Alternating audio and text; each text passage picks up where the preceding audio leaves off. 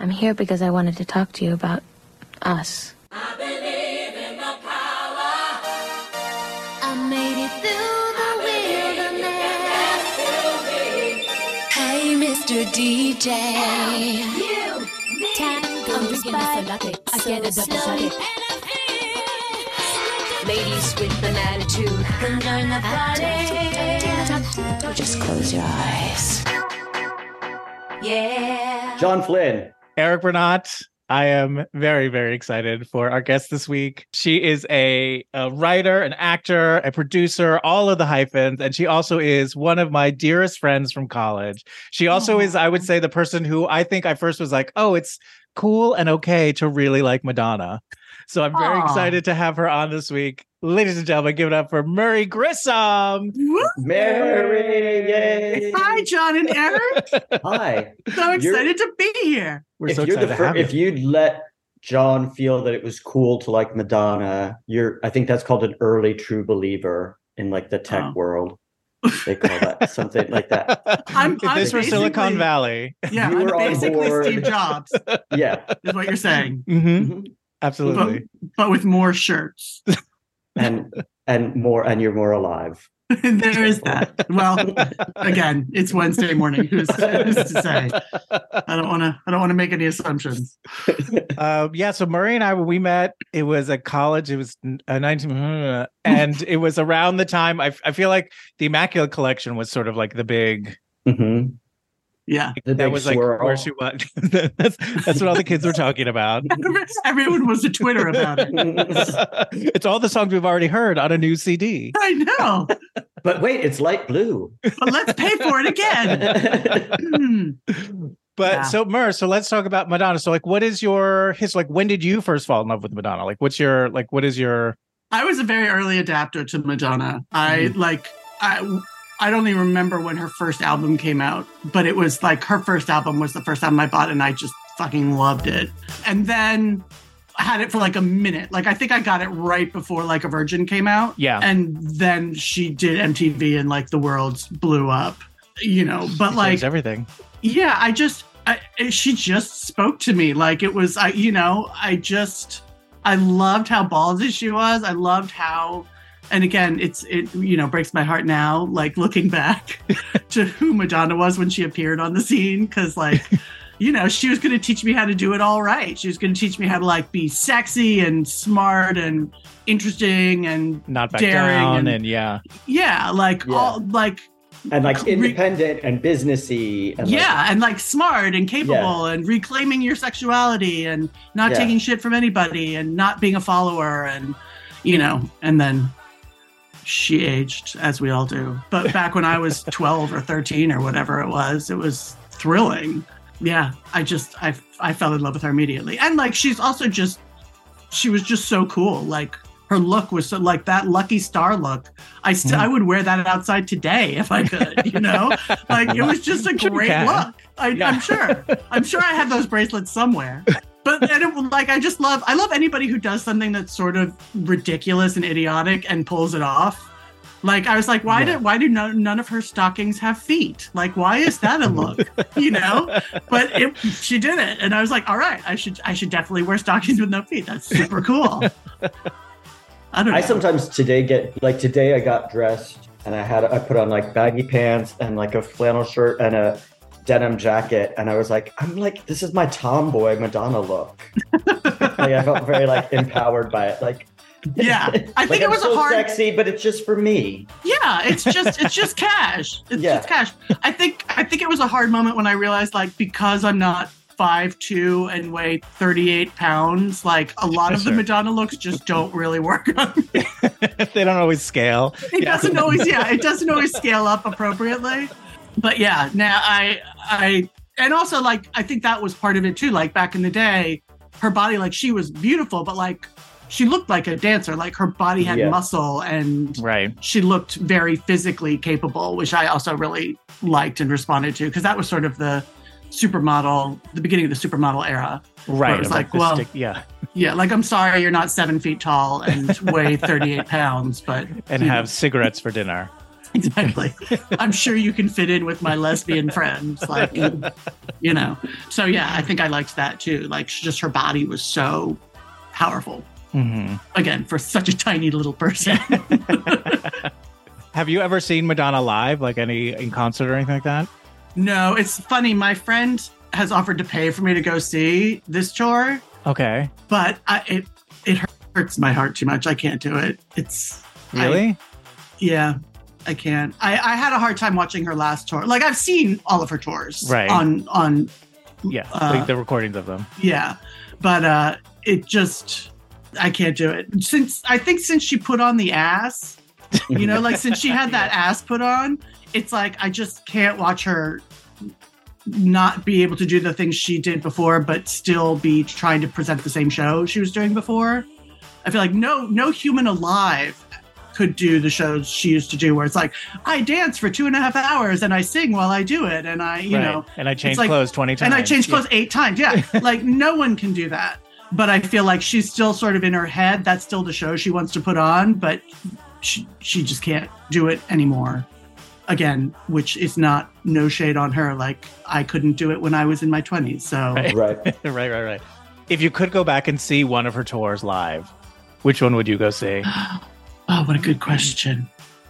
I, I think I mean I think I have to go with Blonde Ambition. Sure, Just that makes sense. you know, just the uh, it was just sort of the height of Yeah. I mean, that was when she became. That's when it was like she is an icon now. Like she went Yeah. to be like a star. You know, like she could have been like there was a way in which like oh yeah, she and Cyndi Lauper were sort of contemporaries in a way, like almost kind Yeah. of like Paula Abdul a little bit of like oh yeah, but then it was like oh no, she is a top Yeah. tier. Yeah, know? she's like in the stratosphere all of a sudden.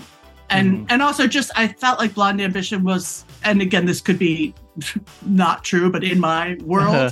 I felt like Blonde Ambition was one of those things that really brought theater into a concert in a way that I that I hadn't Yeah. seen before. No, it definitely changed concerts. yeah, like I felt like it was it was a dance show, it was a theatrical production, it was like beautiful costumes, beautifully lit. It was Right, things A had, lot like, of production sections and value. acts and yeah, yeah yeah there was like a, an emotional journey that you took as as our friend madonna has told us yes. in her- Journey. you know but i do i think that was a legitimate comment i really do think it sort of changed the way concerts are expected to be yeah. for a megastar like that Yeah, back when we were talking about those early ones, I like watched other concerts that were happening at the time. And, you know, it Mhm. was like Michael Jackson, Tina Turner, and they were great. But what's interesting is like, if you took like a picture of any of those moments in those concerts, you would obviously know it was Michael Jackson or Tina Turner, but you wouldn't know like, oh, that's the number they're doing. Right Like they had yeah. like one, whereas like any Madonna concert, you're like, oh, she's doing that number. Oh, it's Yeah. because like everything has its very distinctive look. The set changes a lot. You know what I mean? So like she definitely did bring it to like she upped so many other production values to a concert that are Yeah. now expected.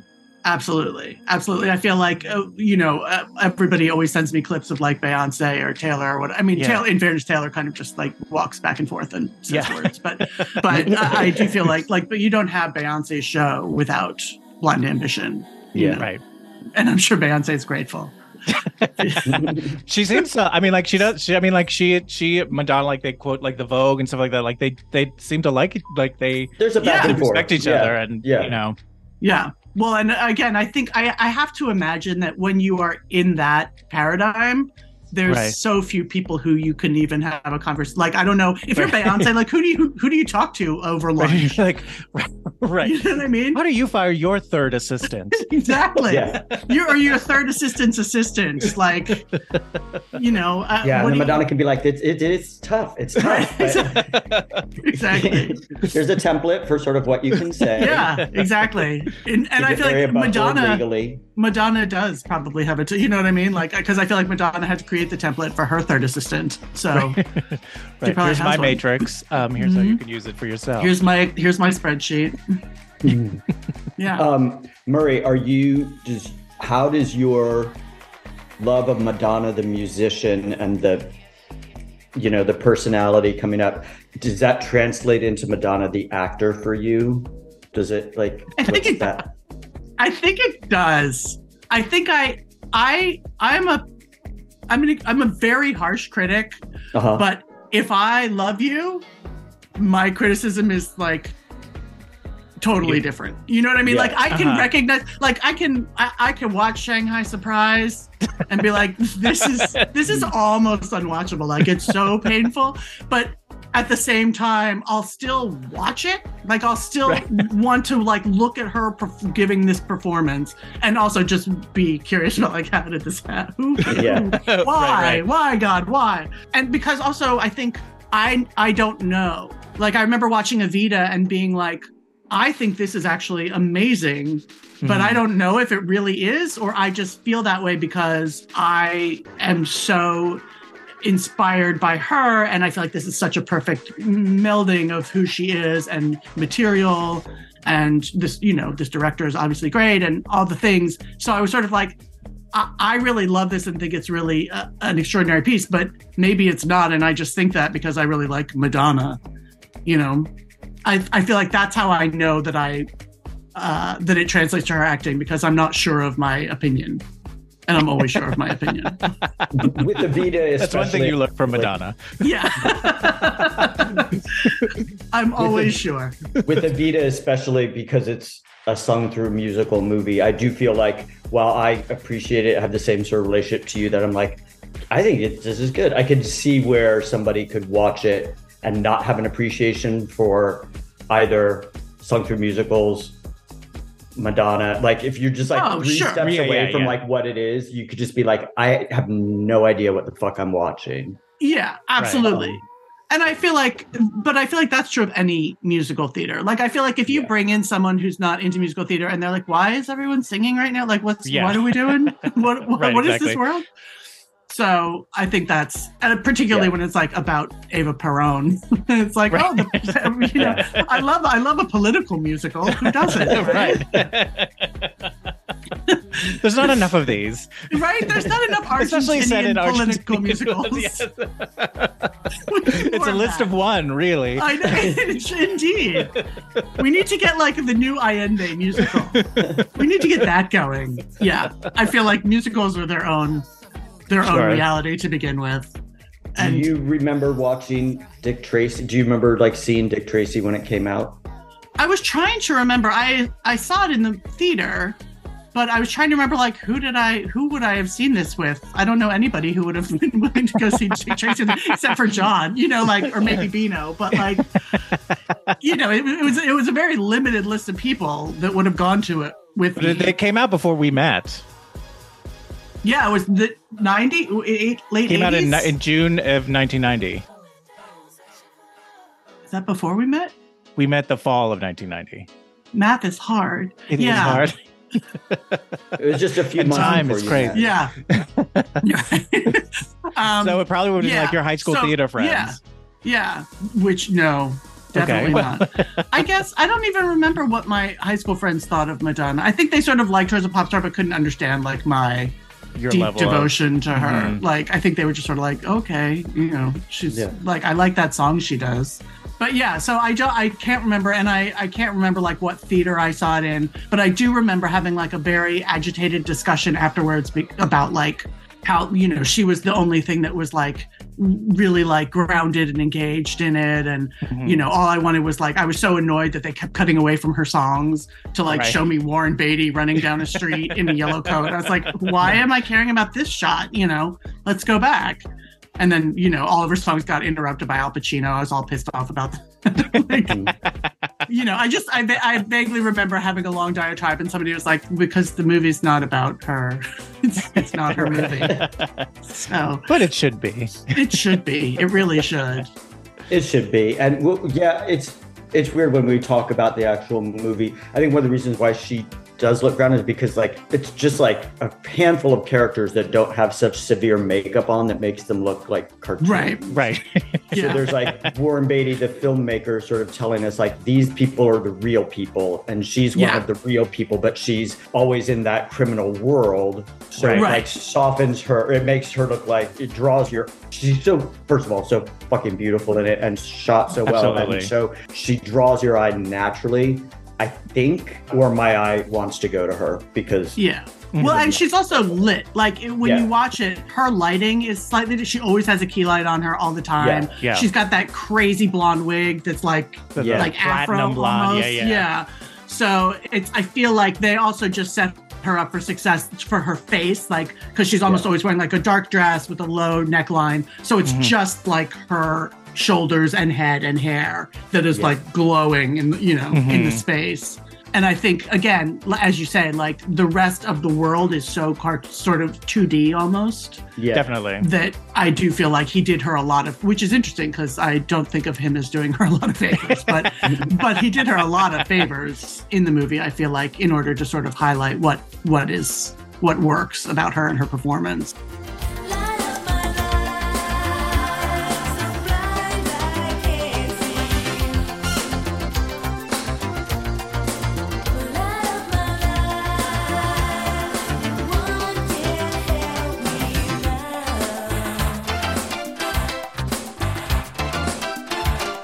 Want to do the trivia now? I'll do some trivia. I'll Oh, do trivia! Oh, trivia. good. Okay. Go team. Well, so Merry, I texted John and I was like, so excited to meet Merry. Do you know like what her level of Madonna knowledge is? And he was like, definitely a lifelong fan. I'm not sure how like deep she goes. So Like, like I was like, I don't think if you'd be like, what's the what's the name of this remix? I think you'd be like, don't know, yeah, yeah. I bet it's got some religious name. I don't know. That's all I know. or something. It's like uh, it's like the Shep Pettibone. yeah, Catholic shower remix. puss or something. Yeah. yeah. Junior Vasquez in the house. this trivia is like now because I've been doing asking trivia questions on every episode, they're getting Oh, more and more obscure. So The name of her dog toy. yeah. Yeah. Okay. Here's the first question. This is all I'm trying to keep it related to Dick Tracy. One of her songs on I'm Breathless, songs from an inspired there's like a what's the album? So It's songs I'm from and inspired by the film Dick Tracy. Dick Tracy, right. So Thank you, John Flynn. I guess John Flynn knows the trivia answers. I don't. I mean, I know it, but I don't know. You know. Yeah. I know what you, I know. Yeah. I know what you're saying. So one of the songs that's not in the movie but inspired by the movie, Something to Remember, later resurfaced on her ballad as the title of her ballads collection. Mhm. Sort of like like greatest hits, but all ballads, and with three new songs on it. And one of those songs was a Marvin Gaye cover, "I Want You," that she did with Massive Attack. The video for the "I Want You" Oh my God. This is like Was- a deep dive into this is trivia question. I know. I'm so sorry. I'm, I'm exhausted for you. Dear God. We're at the Jeez. setup for the Okay. first I one. no, we haven't gotten to the question yet. It, it's all like basically like it's just you're gonna have to guess because you'll be like, "There's how the fuck would I know this?" Okay. The video for for I Want You was based on a short story called A Telephone Call. That short story was written by. Here's your five choices. Okay. Okay, you're oh a my. God. Google is my writer. friend. Oh, yeah. No, I'm sure I know it. I'm sure. Okay. This short story, A Telephone Call, was written by either. There's five choices: Okay. Dorothy Parker, Anais Nin, James Baldwin, Sylvia Plath, or Truman Capote. Oh, see? And those are all such good choices for her. Right. I totally could buy her doing any of those things. Sylvia Plath, I feel like it's going to end up being her, but that would be the one I would eliminate early. Okay, I'll tell you, you're on the right track. Okay. You're that's a good move. You've done. I feel like I feel like James Baldwin is right up her street now, but at the Mhm. time, although it's Massive Attack, so I'm, I'm going to say go with your gut right now. Okay. Keep following your gut. okay. gut. So what does that leave? That leaves Dorothy Parker, Truman Capote, and what was the second one? Anais Nin. Anais Nin. I mean, does Anais Nin write stories about the telephone calls? I feel like that. I feel like that's kind of the gimme, but uh, I'm gonna go with Anais Nin. Okay, John. What's your answer? I'll go with James Baldwin. Oh, see, I think it's gonna be Dorothy Parker. Uh, y- yes, go with yes. It's Dorothy Parker. That's why I said go with your gut. I know. I, it's just because I feel like I, I can't think of Dorothy Parker wanting anything that relates to "I want you." Like it, I feel like she was so sort of aggressively desexualized in a lot of ways.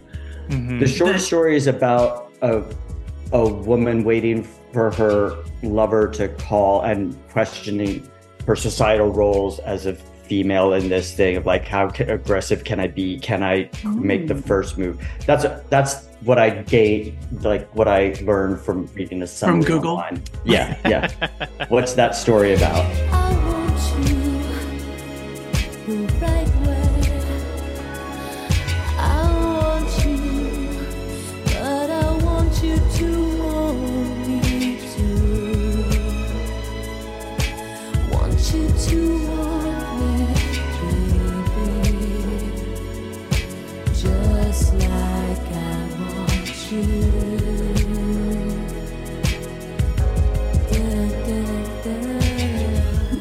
Okay. So, well, yeah. I mean, again, that's so on brand for her. Yeah. I'll have to read. I, I, I would like to read that story. I, I think of Dorothy Parker as so as such a comic writer as well. Like I don't Mhm. think of her as doing Right. sort of that. But yeah, okay. So for, fail, fail on the fail on the trivia question. I don't know. but- I think it was a. I think it was a, for something that would was really just like a toss up. I think you did Yeah. really well Yeah. in sussing it out logic wise. yeah. Okay. Now, as we talked about, I'm Breathless has songs that are in the movie and songs inspired by the movie. Mhm. One of the songs that Madonna wrote was supposed to be actually in the movie, but it was considered, quote, not good enough. And that quote is not is from Mark Andrews, who wrote song by song Madonna. Okay. I don't know who said that it was not good enough. That's his like assessment. Uh-huh. So one of these songs on I'm Breathless was supposed to be featured in the movie. Okay. It was not. Okay, But here's was some not. choices. He's a man with a gun in his hand. Okay. I think that one's in the movie, isn't it? it isn't. No. It's not. No. Second one was something to remember. hmm The third one is Hanky Panky. The fourth one is Back in Business. And the fifth one is Crybaby. One of those was supposed to be in the movie. Oh, good lord! I feel like I'm. I again. I have no idea. Something to remember feels to me very tonally different Mhm. from the movie. Gotcha. Um, I feel like it's what's the what can you lose? I feel like they have they sort of have the ballad covered, Mhm. right. and something to remember. I feel like is is such a ballady song. I don't know how they would fit it in the movie. Mhm. So I feel like because Crybaby, I feel like actually I can understand if you don't if you didn't like it, but I feel like it is tonally incredibly appropriate for the movie. right. Right. It could fit in the world. Like it could have been something that Breathless is singing in the club. Yeah, very Yeah. easily. And the same with I thought back again. I thought Back in Business was in the in the movie. Back in Business, there is a song. Sondheim wrote a song called Back in Business, which Right. is a movie, but that's not the song that she sings on the album. okay, So that's why I, I, don't think that's the her answer. version. Yeah, that I mean You that's do know her, her version. That's the one that it goes slow and fast. She's like, "I'm gonna show you, good God," and then you put me back, da da da, oh, back in okay. business. Okay. Yeah, Yeah, that's her version that- of it. That's Yeah, not in the movie. Okay. So yeah, well that will then let's go with John then, because I, I because I actually again I do think her version would have fitted in fit into the movie. So I totally. agree with you guys, and that's true. It is Back in Business was intended to be in the movie. They didn't think it was good enough, and then Stephen Sondheim wrote a song called "Back in Business" that they put in like just like a few weeks before the movie was came out. Like he finished it and put it in.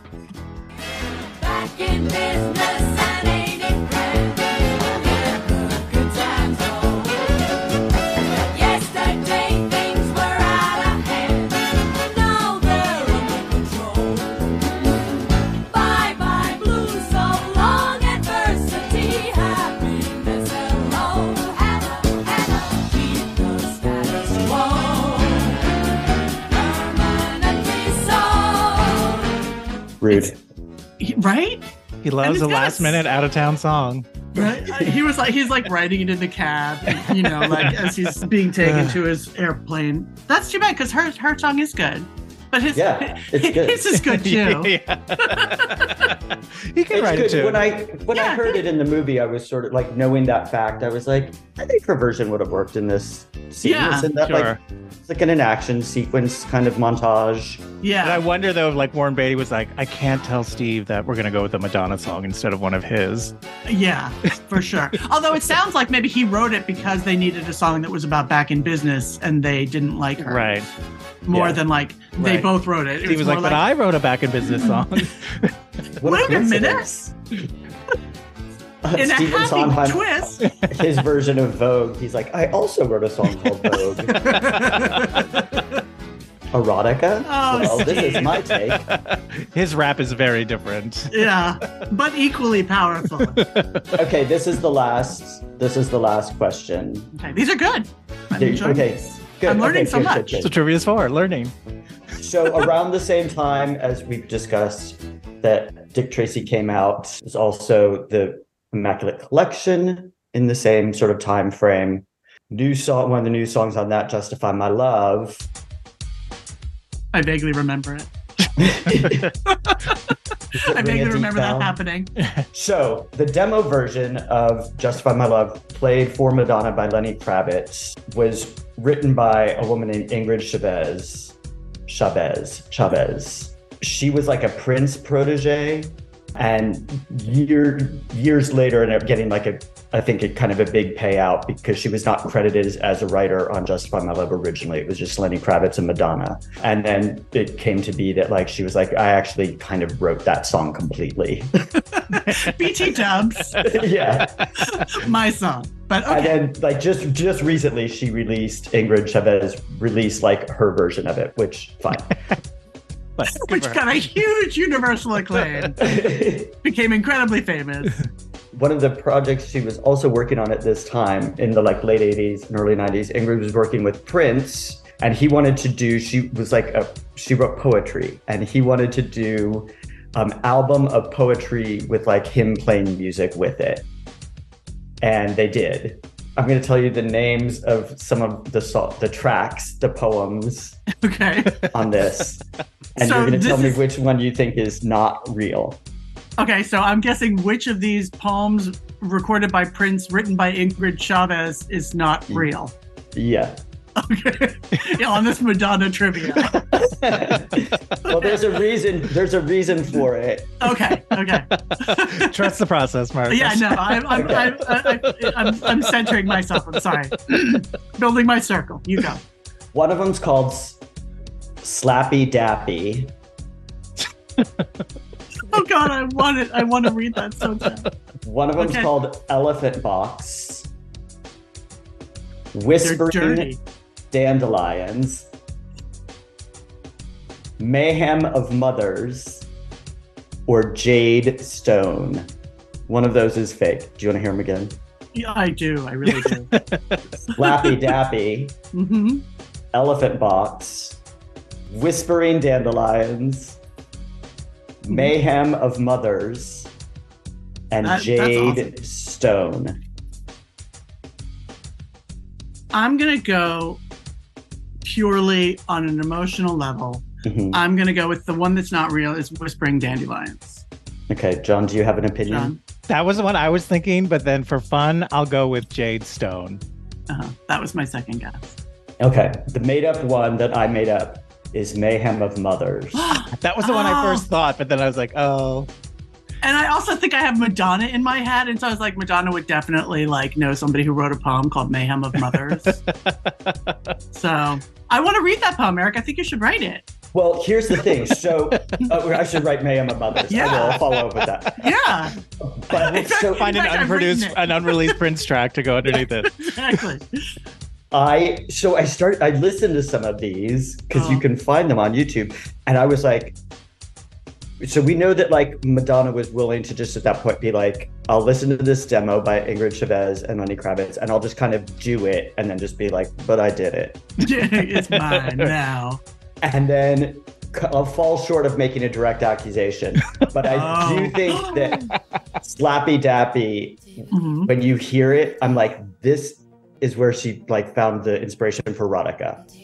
Oh. because it's a very Oh. sound wise it's got like whip sounds in it and it's very much like playing with like i'm i'm a slappy dappy doll like i'm your slappy doll Mhm. um, Well, a sounds like slap- hanky panky. Yeah. yeah it's, it's very like it has it doesn't have the same sort of like relationship as Dita's character in erotica to like I'm like I'm the mistress I'm the like I'm the one who's only the one who this is more like the beta role of like I'm the one getting kind of hit or Mhm. Slapped around but it feels like the springboard I'll be your slappy dappy. Only there to make you happy. And if you cry, I won't ask why. I'll just kiss you till you're dry.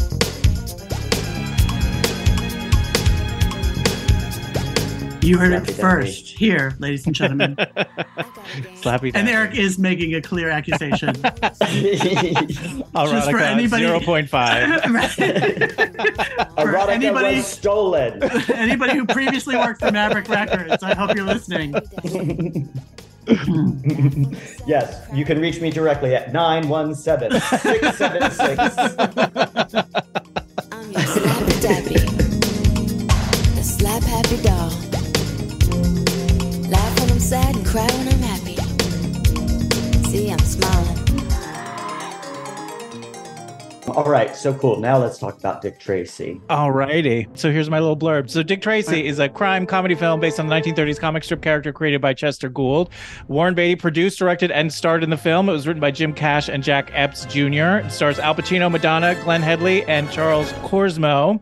With appearances by Dustin Hoffman, Charles Durning, Mandy Patinkin, Catherine O'Hara, James Caan, Kathy Bates, Estelle Parsons, and Dick Van Dyke. It was released on June 15, 1990, made 162.7 million off a budget of 46 million dollars. It has a 61% rating on Rotten Tomato, with the consensus being Dick Tracy is stylish, unique, and an undeniable technical triumph, but it ultimately struggles to rise above its two-dimensional artificiality. It was, however, nominated for seven Academy Awards: Best Supporting Actor for Al Pacino, Best Cinematography, Best Costume Design, and Best Sound. And it won for Best Art Direction, Best Makeup, and Best Original Song for Sooner or Later, Music and Lyrics by Stephen Sondheim. There's Dick Catherine Tracy. O'Hara's in that? Yeah, you know that scene where where Big Boy Caprice has got all the different like crime people around the table. She's one Yeah. of those. I, I didn't real I didn't remember Kathy Bates in it. And I was She's watching No, I know. for- But I was watching that scene. I was like, "Oh my god, is that Kathy Bates? And why? why? Why?" Is it was She like, needed the health insurance weeks. yeah, like I was like, "Did she need a boat? Like, what did they pay her to do this secretary scene?" Was that was it post misery or pre misery? It was pre-misery. So she was Oh, just like okay. a character. Okay. Yeah, yeah, she was a character, town. So she wasn't Yeah. Kathy Bates yet. No, she she, was. Yes. she's not capital K, capital B. Capital Right. B. Yeah. she was not She was Flappity just like- Bates yet.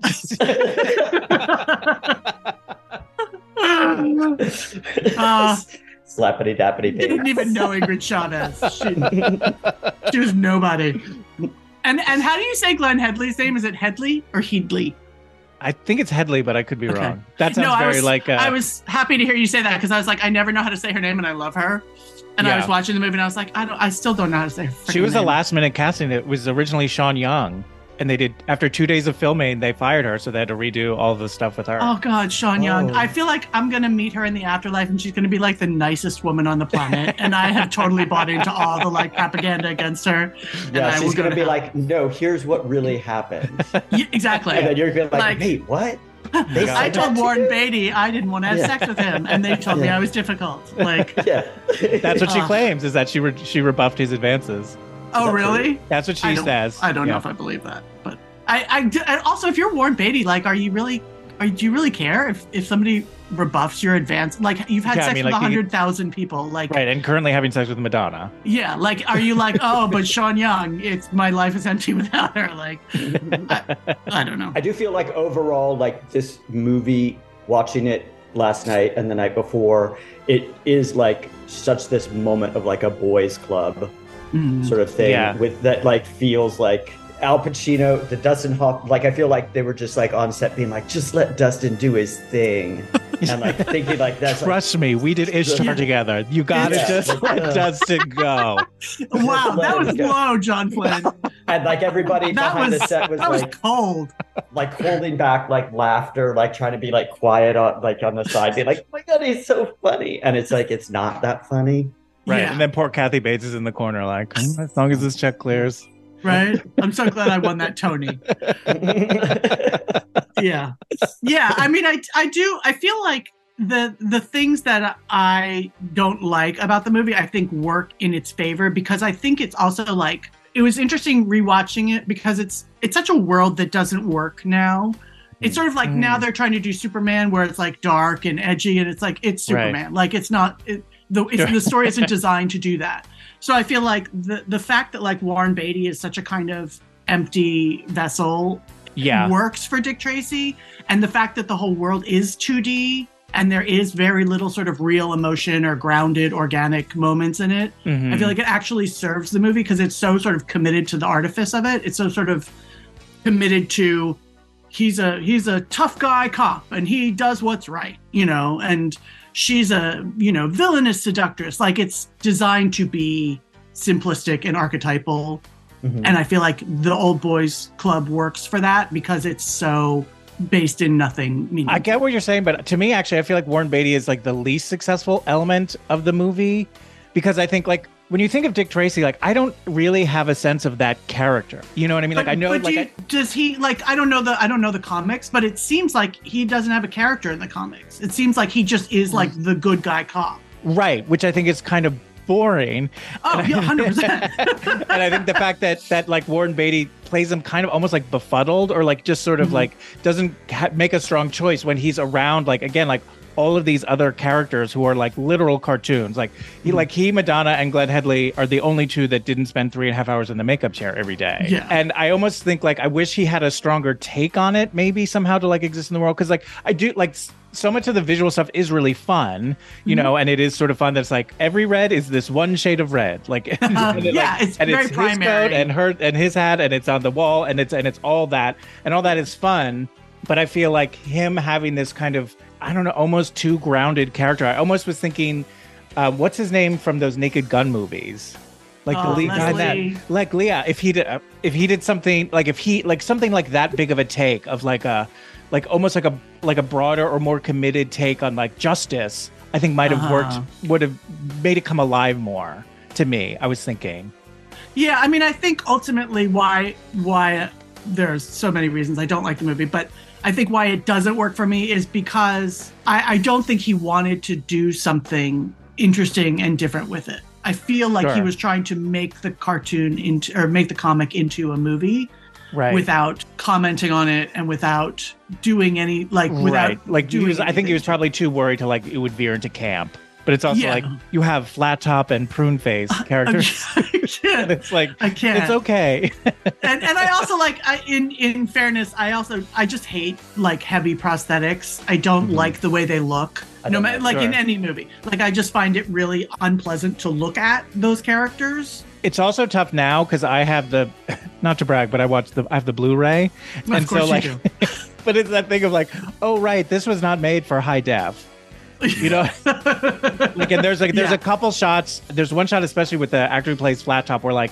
oh his makeup is two different color like it's so much more apparent with like that Oh. level of definition that Yeah. you know and also like the kids the kids freckles are like very like community theater freckles yeah yeah, I feel like the kid is very community theater just across the board.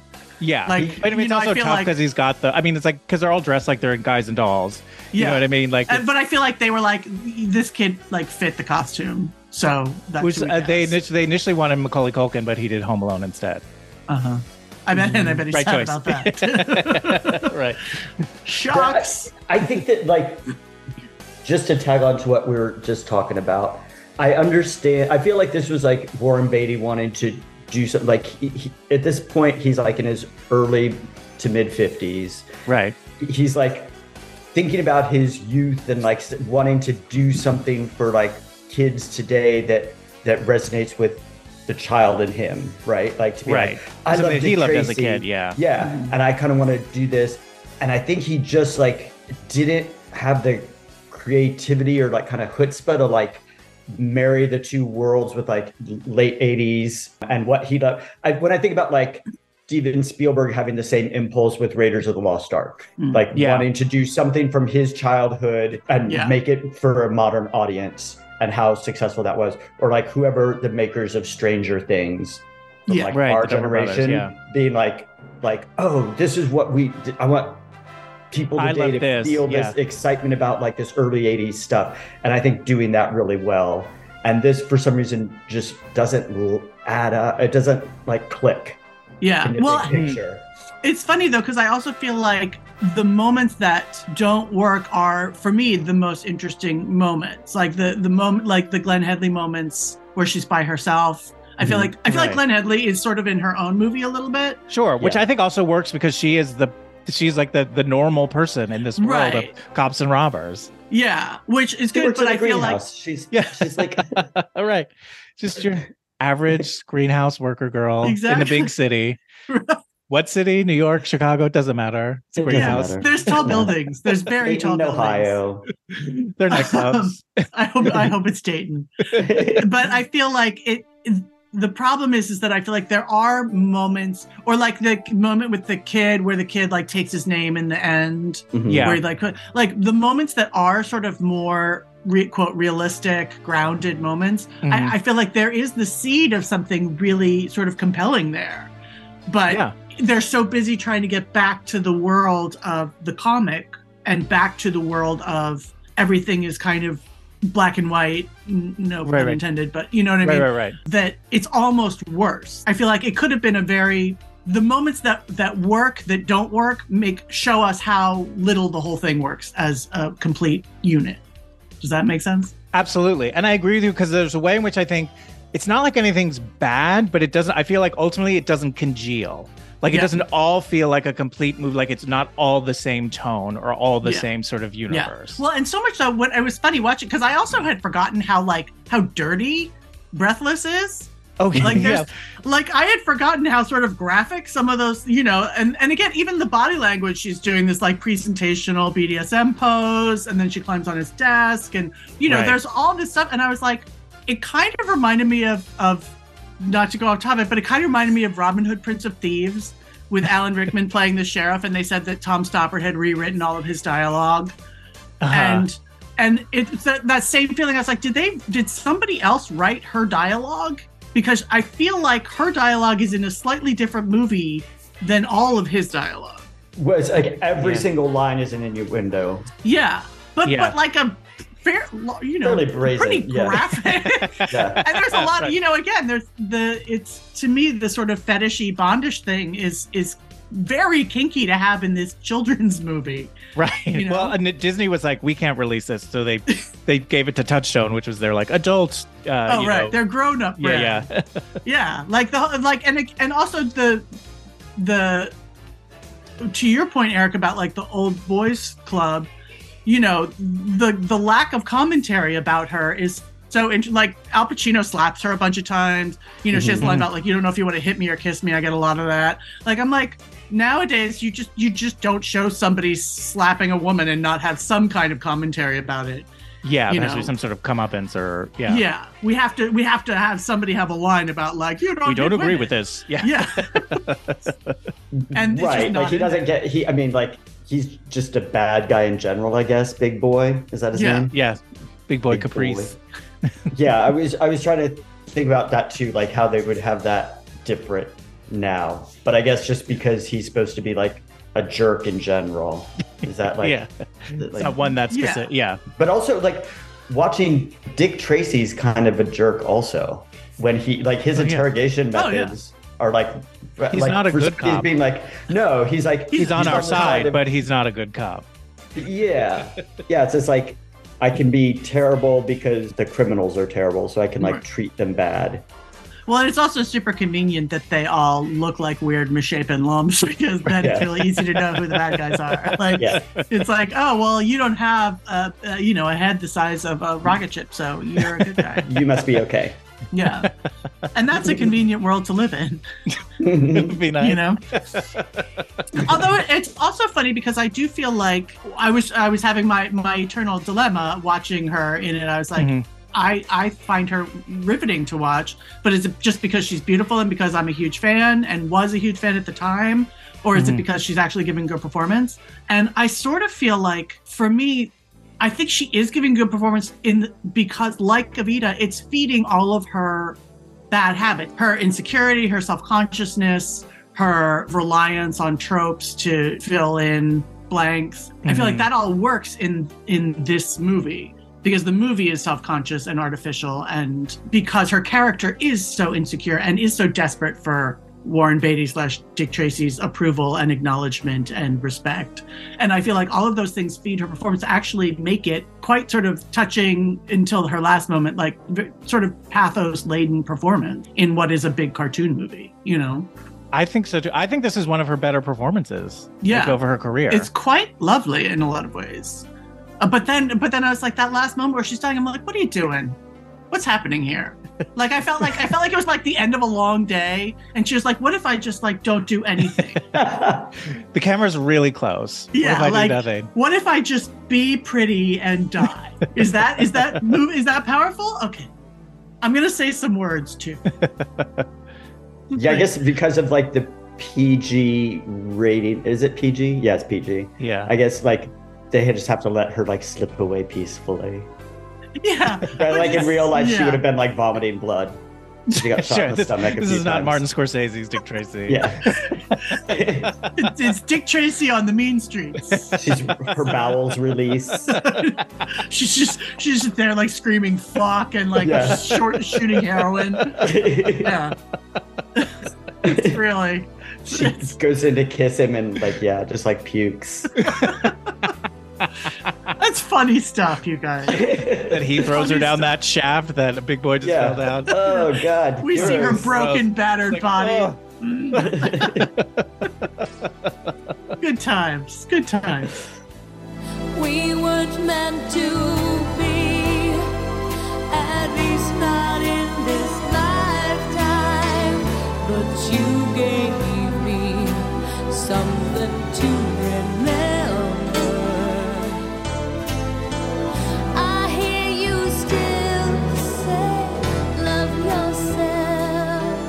was fun though to revisit. And also, I did like the sort of nods to essentially Breathless and Tess Trueheart are really the only two not idiots in the grand scheme of things. Like Yeah. they're the two who Right. sort of like know what's going on and are playing the game and playing the hand that they've been given. Whereas Right. everybody else is sort of trying to like buck the system. And again, especially because I, I don't think, I don't know much about Warren Beatty, but I don't picture we would get on terribly well if, if we spend time together, you know, especially given that and the paradigm that it's in. I do feel like those, there are, I did appreciate those brief nods to, you know, female capability for surviving a world that is not designed for them Yes. particularly in Yeah. 1990 you know when we weren't we weren't concerned about such things No. So- Miramax was in full swing. yeah oh harvey harvey was harvey was running his empire He was Keep coming to his own as well. Yes. yeah it does make you wonder like if we shot it now and sean young was cast would she get to keep her part or would it still would it still be the same Right. story Would there have been uproar on social media? yeah everybody's horrified The Sean Young stands activated. Oh, they're powerful. You do not want to. right you don't want to fuck with them No, no, no, not at all. No. It's so. It's just so like I feel like I can't. I can't wait for the Sean Young documentary that will come out in another five or ten years. I can't wait to to get like the all of the filthy gossip, you know, Has because she written a book? She. I feel like she must have. She. I mean, she's Sean Young. Like, isn't that her thing? Like, I you did me wrong.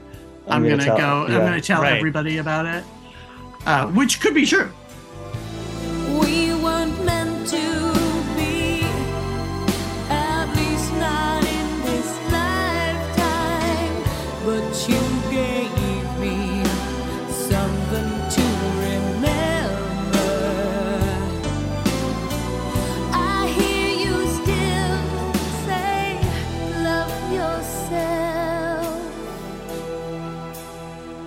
It's funny. I just I pulled up a thing of like you know Madonna movies because I was trying to like place Uh-huh. this in her oeuvre.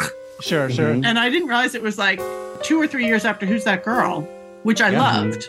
That's not a common opinion. Oh, I know everybody fucking hates it, and and that's fair. It's a very that's a fair opinion. It's a terrible movie, but I I love it. I do too. Thank you, I appreciate that. But I feel like she hasn't quite. I I know it's a couple years later, but there are there were moments watching Dick Tracy where I felt like she was a little bit slipping into that like baby Cupid doll thing that she does in Mhm. Who's That Girl? Yeah. and, and it doesn't work for breathless like it doesn't she because she's not a cupid doll she's just a Right. A Vamp. vamp. She's a Yeah. vamp, yeah. She. Yeah, it's like she goes into that like. You don't know if you want to hit me or kiss me. Like she. Yeah. She, She does- into like baby talk. yeah and that and that whole scene like because it starts she it's she starts off with one voice and then twice in it she slips into that who's that girl mm-hmm. voice but then comes back but it's interesting because i feel like she hadn't quite she was like i'm wearing the same wig so i. I, I, I, I don't know how to change, you know, I don't know how to change that up, but wonder whose idea it was to have her character like constantly have like a, a bottle of, and a glass of champagne in her hands. I know. she was she like, I don't know what to do with my hands, and he's like, Here, They, they did a few shots where her hands were going crazy. Yeah. Or basically, we need to ground her. we need to we need to give her something, you guys. Madonna, can you just try it again? Just put your hands at your side. Just hold them at your sides. And they just like curl And then she was up like, these Yeah, tense balls. you don't know whether you want to hit me or kiss me. They're like, try it again. It's, no it's, it's like Lauren comes up to interpretive her like, dance. I've got an idea. What if you're pouring a glass of champagne? Wait a minute. Wait. And, and actually, it did drive me crazy when the, that first moment, that first encounter where he comes in and she's off screen in her black underwear. That and, and she holds up the champagne glass to the light. And then she throws out the champagne. I was like, "Is there a bug in there? Like, what? What's happening?" You Like- always throw out the first pour. Like I was like, That's what- and like, who holds the champagne up to the light? Like, is, what you see is, if what it's are you like doing? flat? I, I assume, but it's like, or you could just look at it, you know, like it's just such a, it's such a bogus moment that I was like, I feel like they're like, we want to make sure we get your arm and your profile so we can do We this need full shot of your your silhouette. But we have no excuse for doing that. So let's, you're holding the champagne up to the light, and and then throw it away, like Maybe she's throwing one out for lips. Wasn't that the her- right. for lips lips Manlis. Right. Yeah. Yeah, That's the for what I thought was so funny about that because right before that is when Dick Tracy comes in to like arrest Big Boy for the first time, and she's in that uh, white outfit, which I thought she looked gorgeous in. Mhm. And then she like goes in there, and it's like 30 seconds later, she's gotten naked. She's in a totally different outfit. She's got that see-through top, and I don't know if it was the the Blu-ray of it all, but like you could see her nipples in that. Like it's, Yeah. I was like, oh, that's wow. Yeah. she got naked fast. She sure did. and and also like I well, I actually had the thought when she has the line about the black underwear. I was like, were you wearing the black underwear under the white dress? Mhm. Because I feel like that would have shown through. So did you change your underwear? That seems Like, ill advised. just I was having a long dialogue in my head about like the undergarments under that white dress. Um but yeah, no, she's it's, I feel like her character's whole arc, Breathless's whole thing, is that she's kind of like she's in this world. She wants to just be a singer. She wants she wants to be a good person, which is like her like trying to get with Dick Tracy in the beginning. Like when she first meets him, she's like he's a good guy, and she kind of wants him to like rescue her. And then I think that like his rejection of her is what spurns her into going deeper into the crime stuff. Or was she? Oh. Is that like? I don't know. I'm because. It's not like she liked lips Manlis. Like I do like that scene. She's like, "Can I like?" Yeah, it you makes me sick to watch you eat. Yeah. like, Yeah. was she gonna try to pull a stunt on him before Big Boy came in? I feel like she, I feel like she's always got an eye on like what's the next move. Like I don't think she was just Yeah. like, "I've got I booked my singing gig. I'm just gonna do this for a few years." Yeah, like I, I don't know that I think she wants to be a singer. Really, I think she's just moving up the ranks. I mean, I don't think Hmm. she doesn't like singing. yeah, but I feel like I don't, I don't see this movie as like a a, a young singer just you know seeking Got caught up with the wrong crowd. got caught up with a bad boy, and you know, like I feel like she's, I I feel like she wants to have power, and the best way for her to have power is to be a a crime You know. lord. Well, yeah. Although she fails pretty miserably at that. And that's another quick change too. There's some scene where she's I don't know what the name is, the face blank. with the, yeah, uh, the blank. what that's called? what That's it's called. called the blank. Yeah. Yeah, and then Where like she's- seconds later, she's singing in the club. Yeah, like she's in the Yeah. club in the middle of a number with like 12 other dancers and in like full makeup and Mhm. outfit. Well, I was she like, could wear wow, that underneath that that That that thing on her fake face, that's gonna mean, it ruin been her sweaty. lip. Yeah, that's She's got that red lip. No, it doesn't because when they pull the mask off at the very end when she dies, lip is the yeah. lip is That's where her money should have gone, and just this, this makeup line. right? It was like it was like pre-match. Stay all day. Come on. Yeah, she could have made a killing. Yeah, and her hair was perfect, even though it's been under this mask and a hat. It's like Well, I they mean, hey, it works for Spider Man. "Ah." Does it work for Spider Man? He take whatever he takes his head. His hair is always just fine. Oh yeah, Like, particularly Garfield. Yeah, I feel like yeah. Andrew Garfield's Being hair is so matted down. poofy. Yeah. Yeah, like I'm like, wow, it's like he's like the Breck girl all of a sudden. it's like take that mask off and ha. yeah. In real life, it would be all like sweaty. And, yeah, like it's all pasted plastered to his down. Yeah. face, and Mhm. he's so adorable. I love him. Andrew Garfield. Well, Um, it's funny you mentioned that because have you seen any of the the sort of weird Dick Tracy things that Warren Beatty has done in the last couple years.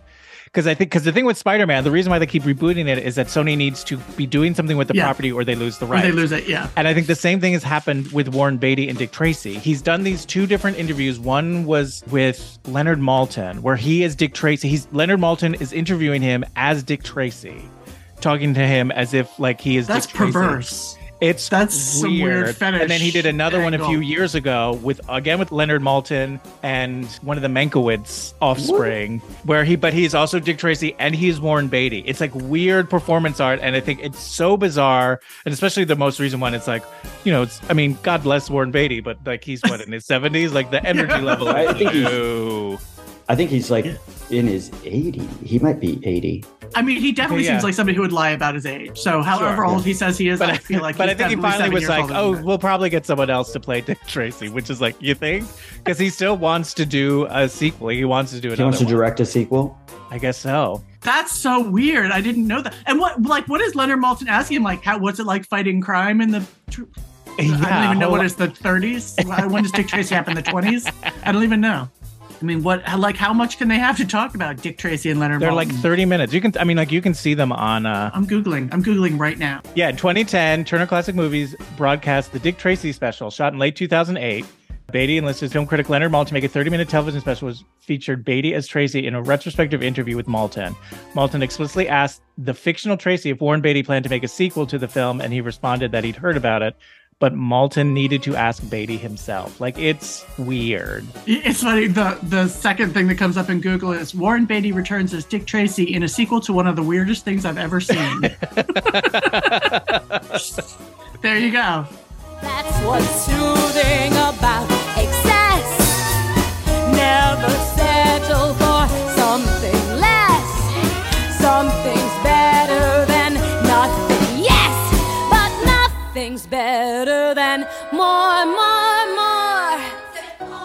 We, what do you want to talk about the album "I'm Breathless" a little bit? Sure. You haven't talked about that. I mean, I I don't.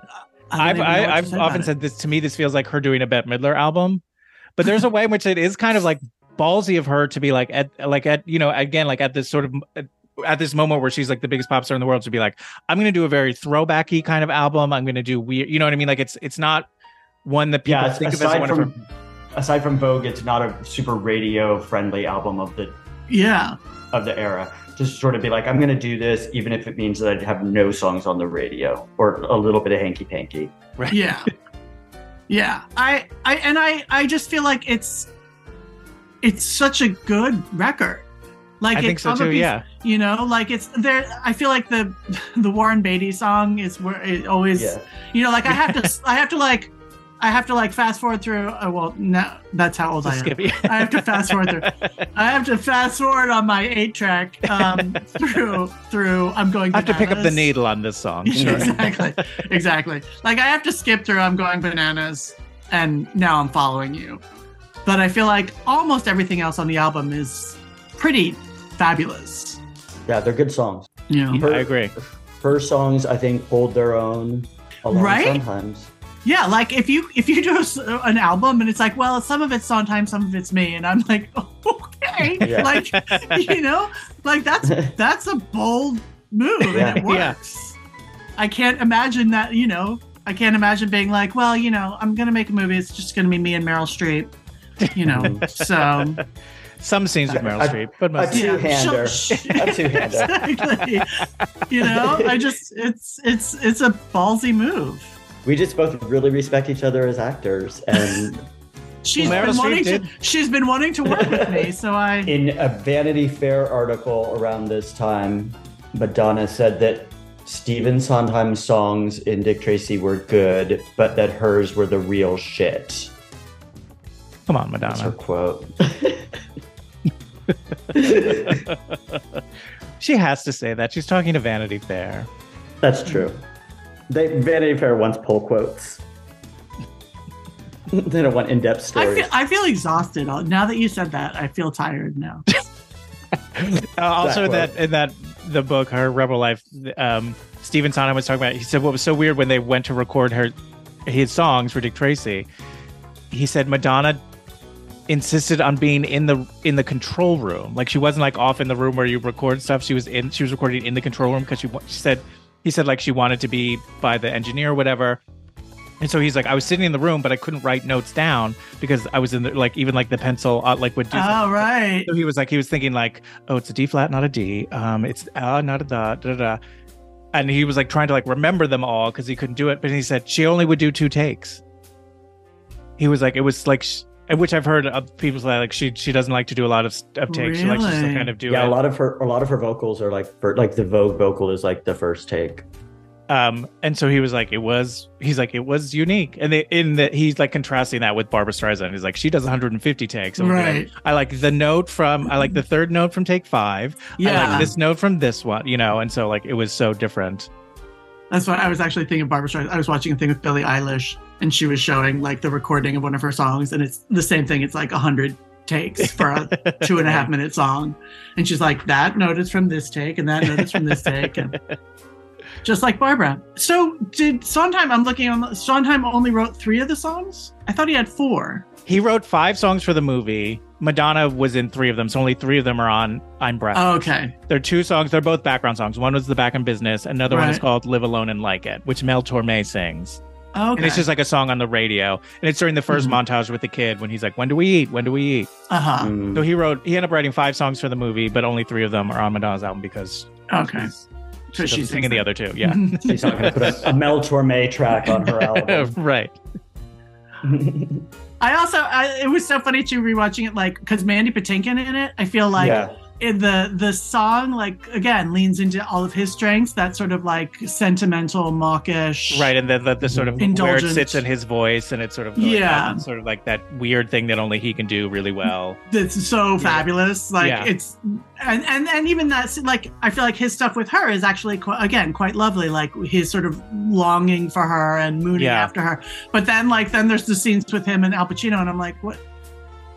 What do we do? Like I'm, I have like whiplash from this character. I can't. And then then there's like the setups. Like I just felt like there were, again, the the moments that are working fail to serve the movie because then I I think we're we're supposed to think that he's motivated, that he's a good guy, but he's in love with Breathless, and he's motivated to get involved in the criminal side in an effort to like get money to win Breathless's affections. Is that? But he doesn't know that he's or doing be it close for to her.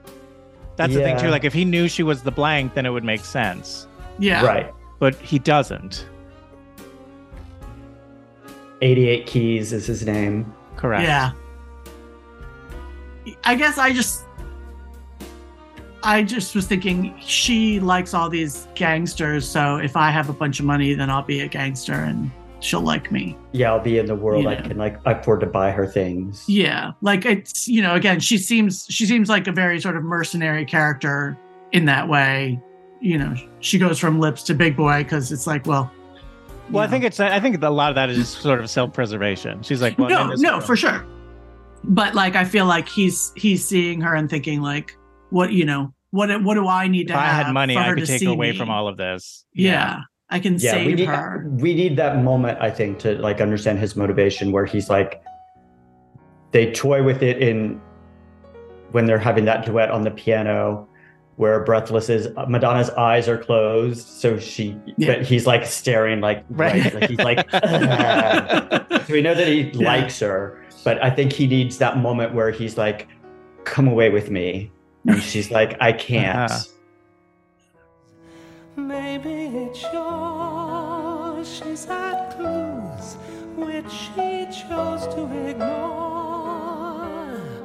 Maybe though she knows and just wants to go on as before. As a friend, nothing more. So she closes the door. Yeah, and I don't quite buy that she wants to like take over as like I let's like at the Yeah. end where she's like, "Come on, Dick Tracy, you and me, we can run this town," and it's like Yeah. you already know he's not going to go for that. Yeah. And Yeah, also, like- like, I, I don't believe that she's like wants to do the work to run that. Like, I don't think that's what. like, she's like, oh, let me get a full time job. I just don't buy that. That's what she's looking for. You know, Yeah, oh, I like think that like it would. It's murky. Like as I'm watching, I'm like, I don't understand like what's motivating these characters. If she was solely motivated by setting Big Boy up for kidnapping Tess, which is a federal Mm-hmm. Mhm. crime that would put him away for life, and that was her motivation was to just like get out from under him. But somewhere along the way, she got kind of like in over her Right. head. Because also, So like, she when- didn't like she, you know, like she's just was with Big Boy be- to protect herself. You know what I mean? Because she was with Lips, and he's like, "You're going to be my girl now," and you, she knew like, oh, if she rejected him, she would have been killed. Right. But I also feel like she does set up Dick Tracy. Like she's not just an innocent bystander. Like she does go to some lengths to set up Dick Tracy for the murder of the whoever that guy is, the I commissioner. Yeah. Oh, You Dick. Van Dyke's character, yeah, Yeah. Yeah. So, you know, I feel like she's not just like self-preservation. She she is trying to pull strings. right. But and she's not something like she's not a character like the Joker, who you're like, oh, you're just pure chaos. Right. Yeah. No, Right. she's got a mm-hmm. plan. And it's it's not just But it doesn't make sense. Yeah, No, it doesn't. but make she's sense. got it. exactly. It's it's a bad plan. She wrote it But- down. uh, but it is a plan. And, And then I- she spilled and- some coffee on it. and she's like, I think I'm supposed to kidnap Dick. I don't know. Right. Who am I kidnapping again? Yeah. I gotta get a yellow jacket, Yeah. yellow trench coat. I better And pay I- cash. And I love how she like wakes him up before they go out the window. Like they set up the whole like you shot Sure. the commissioner yeah. and Mhm. put the gun in his the hand. ammonia under his nose. Yeah, Yeah. yeah, like we need to we need to wake him up because otherwise nobody will buy this. It's like Well, I think if they came into the room and he was also passed out, yeah, I it would feel be like less. he- maybe they're still going to arrest him. they're not, they're, they're not going to be like, oh well, It's not gonna look good. he's he's resting so comfortably. we don't want to Let's let him be. He's been through something traumatic. Let's handcuff him now. He won't resist. such an angel when he sleeps. Put a little pillow under his head. His neck looks uncomfortable. I guess it's because he's at home in his hat and his trench coat, sitting around. it's probably not. There's also a lot of stuff in this movie that like doesn't age well in the sort of like a kid has to go to an orphanage unless he's got a mom and a dad. Right. sure. And- well, and also like a mom and a dad who happened to meet him on the street, so they thought they'd take him home. right. yeah. you know, there's I, I feel like the logistics of the kid are a little bit lost in the shuffle of the Dick Tracy Sure, story. sure. sure. I mean, it Yeah. is from a comic strip, so Yeah. They're like, listen, Tracy, you It's not can't as take a ironclad kid as home Little and just Orphan have- there were some similarities between Orphan Annie with the the movie of Annie with the drawbridge. There's like oh, drawbridge right. drama in both. right. I also noticed don't- there's the earring drama in this and Desperately Seeking Susan. Yes, I did. I, and her performance of sooner or later Oh, right on at the Oscars. Oscars, where her earring at the end is like coming off and stuck in her hair. I don't remember that. Maybe she did that on purpose to mirror the breathless. bet. noses That was an earring Easter at the egg. crime scene. yeah the Yeah, true fan. You Get know. I am if you know, if you know, you know. Yeah. We wish we could give it a second Oscar. If only. And the award goes to Madonna's earring. again. Madonna again. Yeah, I didn't I didn't make that earring connection. It's like the two clues that Dick Tracy pulls from that crime scene at the Yeah. beginning are walnuts. Yeah. Walnuts. With no fingerprints on them. He didn't Yeah. leave his fingerprints on the walnuts. Did you use the sodium nitrate? I don't know. I love the I love the like let's make it like period specific. Let's let's really try to like ground it in the real world. Like Yeah. get get some get some cop kind of language in there. Yeah. yeah. What would Did you use the Face really say in the 1930s? Exactly. exactly. Now it now it feels legit. He asked about the sodium nitrate, you guys. Now we know it's real. Hmm. There's a lot of bullets in that movie at the end where, like, y- you think, like, Warren Beatty's like, little boys like bullets. Right. Yeah. Well, and Make a also good it- shoot They love up. this in Bonnie and Clyde. Yeah, it's Yeah. such a it's such a weird thing too because again, tonally, it's so sort of out of place. Like th- there's very little graphic killing throughout the movie, Right. like for a cop movie. But then we have a hail of gunfire, and we're just riddling cars with bullets that everybody in them dies. Like Mhm. Right. it's just sort of a very intensely violent moment in an otherwise largely not violent movie. Right. And I actually like I loved the the early the first scene where like Dick Tracy with the kid like rescues him from the kid and he's and they're in that like rickety shack and you see from the distance Yeah, that like keeps him, going. Dick Tracy the guy fighting is I think that's really funny. Another Yeah. thing that I noticed it seems to me like the the few times that Warren Beatty does do hand to hand combat in the movie, they speed it up a little bit. I, I could believe that easily. It seems like it's just sped up just a little bit, I guess, to make it more exciting. Yeah. I don't know. well, and I feel like also to make it feel more cartoony. Yeah. You know, I feel like the way those those fight scenes are filmed feels Mhm. very like like Batman from A little bit, yeah, from the you know. 60s. I also think that, like towards the end, especially like the scene when he's in the diner where he's always being mean, like mean to the cook, like what'd you do? Uh huh. The Cook this chili. chili and coffee, like whatever. Yeah. Like yeah, he's always complaining. I feel like Warren Beatty didn't have time to get his hair done. he was like discussing the directorial stuff, and then he's like, just yeah, just put the put me in the outfit. They're like, cut, his- cut my hair while I'm doing this production meeting. yeah, I wanted his hair to be a little bit like more period. I don't know, like slicked. Yeah, well, and also there were there were two scenes where I was like, "Is he wearing a wig?" Like it, there, like I was, I was confused by his hair in this movie. What's Because It was again- What's under that fedora most of the time? He- yeah, but the times it's not, it's very Bushy. wig looking. Mhm. Yeah, it's very bushy and unstyled, Yeah, which Mhm. for a for a movie that's largely It's sort of style. style, as style, substance. It seems weird that like oh but who, don't who, who's gonna notice my hair like uh, and I don't know the only other thing I can compare it to is Reds but I Mhm. feel like Mhm. I, I get that you're you're used to like a paradigm where it's not all about the hair, but you've moved into a different world now. So Right. where it's mostly about hair. yeah, where it's all about the hair. It just seemed like a weird oversight in a movie that's so sort of tightly controlled hmm Yeah. I agree. to not be concerned with what his hair looked like. And then and there's the it's also like the hard part of having the look like a cartoon but not look cheap.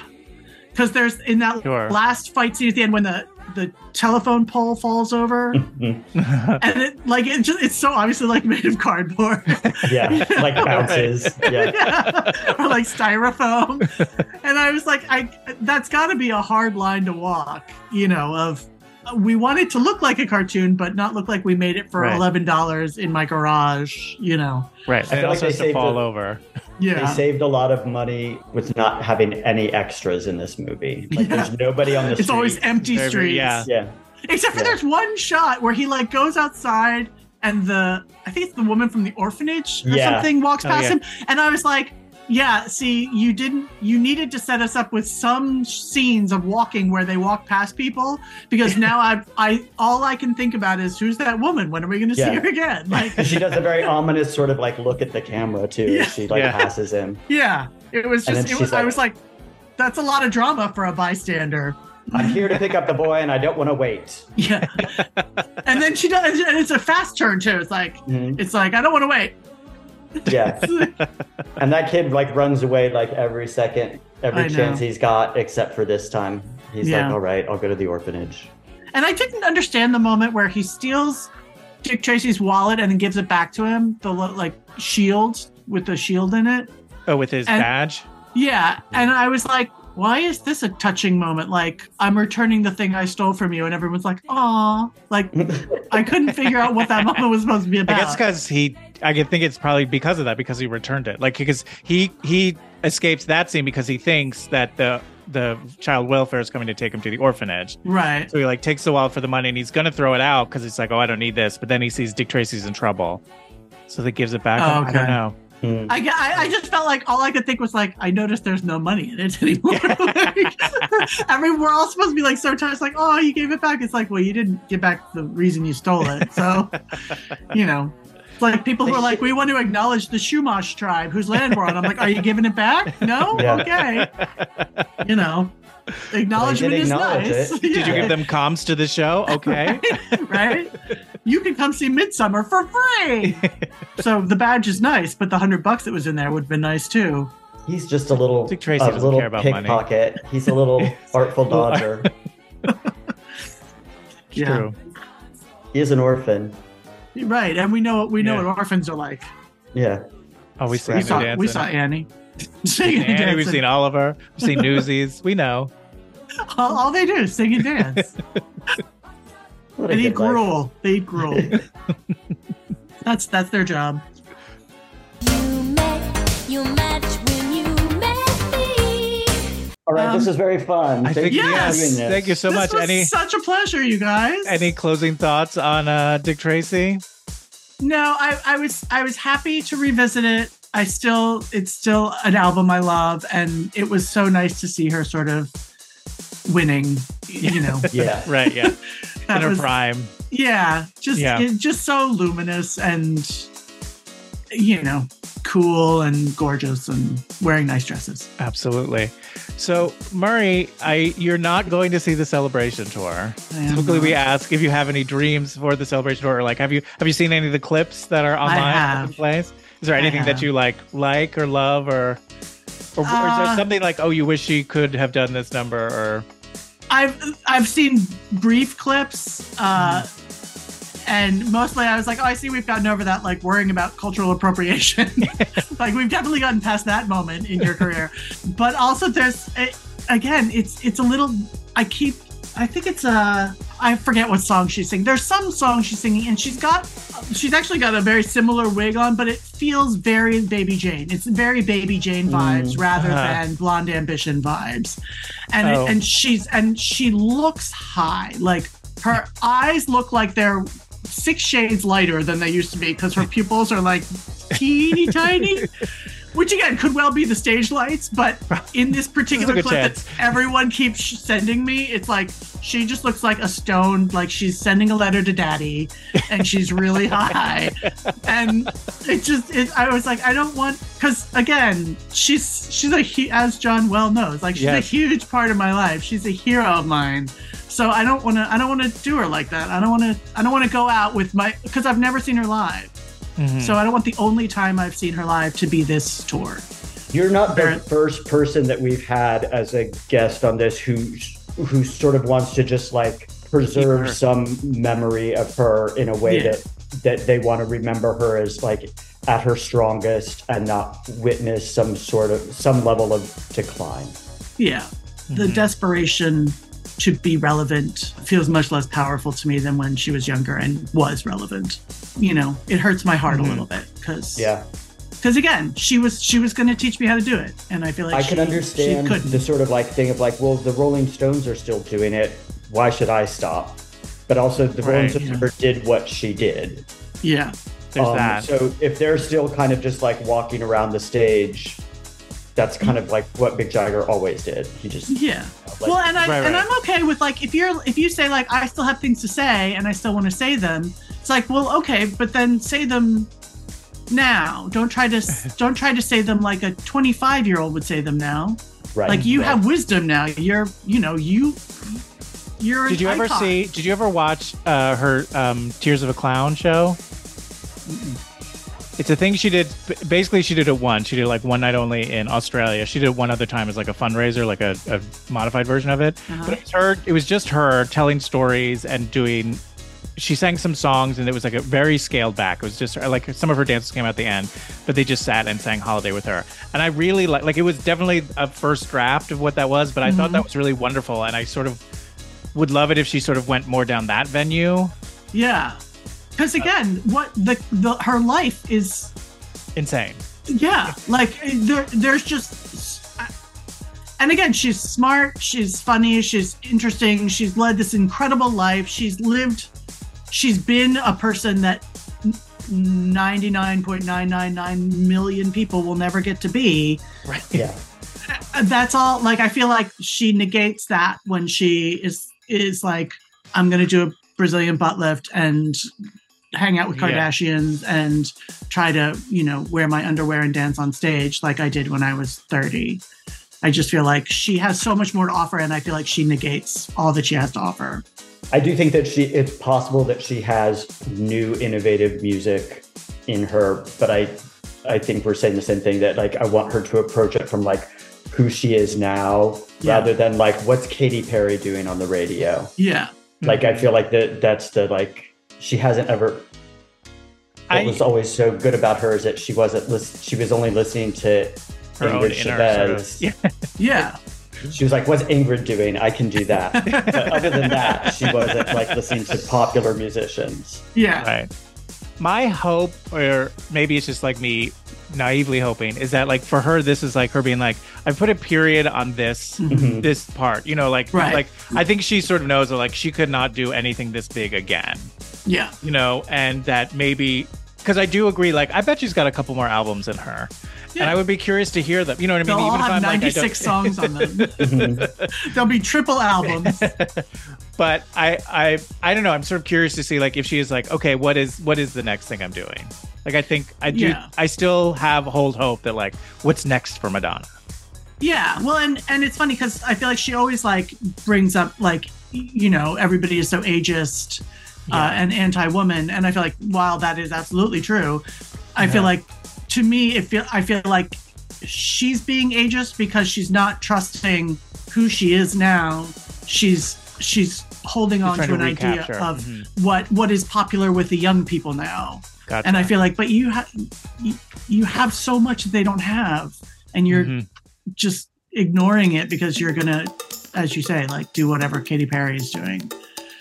But yes, this this was oh, it was such a nice Thank little trip down memory lane. Yes, I get to so see nice. John Flynn and meet the delightful Eric. I get to Eric. meet you. Yes. Nice to meet you. Thanks, you Um, guys. Thank you. Thank you so much for listening. If you have comments or questions or just want to reach out to us, you can reach us at the celebration celebration at gmail.com. We also have an Instagram account at the Celebration Celebration. Special thanks to Dyna Moe for our artwork. And if you could do us a lovely favor and rate, review, and subscribe wherever you get podcasts, it really helps people find the show, and we appreciate it. And when you're re- reviewing us, just remember we're not your bitch. Don't hang your shit on us.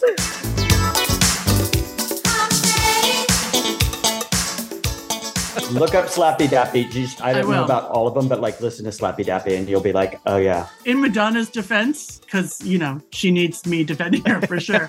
but I also feel like those are all pretty sort of common BDSM tropes. Like it's not, it's you know like there's there's 12 songs out today that are like in the top 40 that are about getting smacked around and whipped and you know like Sure. so I feel like it is it is a little hard if you if you want to write a like a, a PG 13 BDSM song. There's only so many images you're going to be able to use. In fairness, Slappy Dappy. slappy dappy. That one is, that one pops. And I, yeah, and I really, I really want to know about that elephant box because that's that sounds dirty. I, I, you guys, I've learned a lot today. Thank you. it's not even you, noon. I know, and you've expanded my horizons. What a successful day. Thank you. Good night.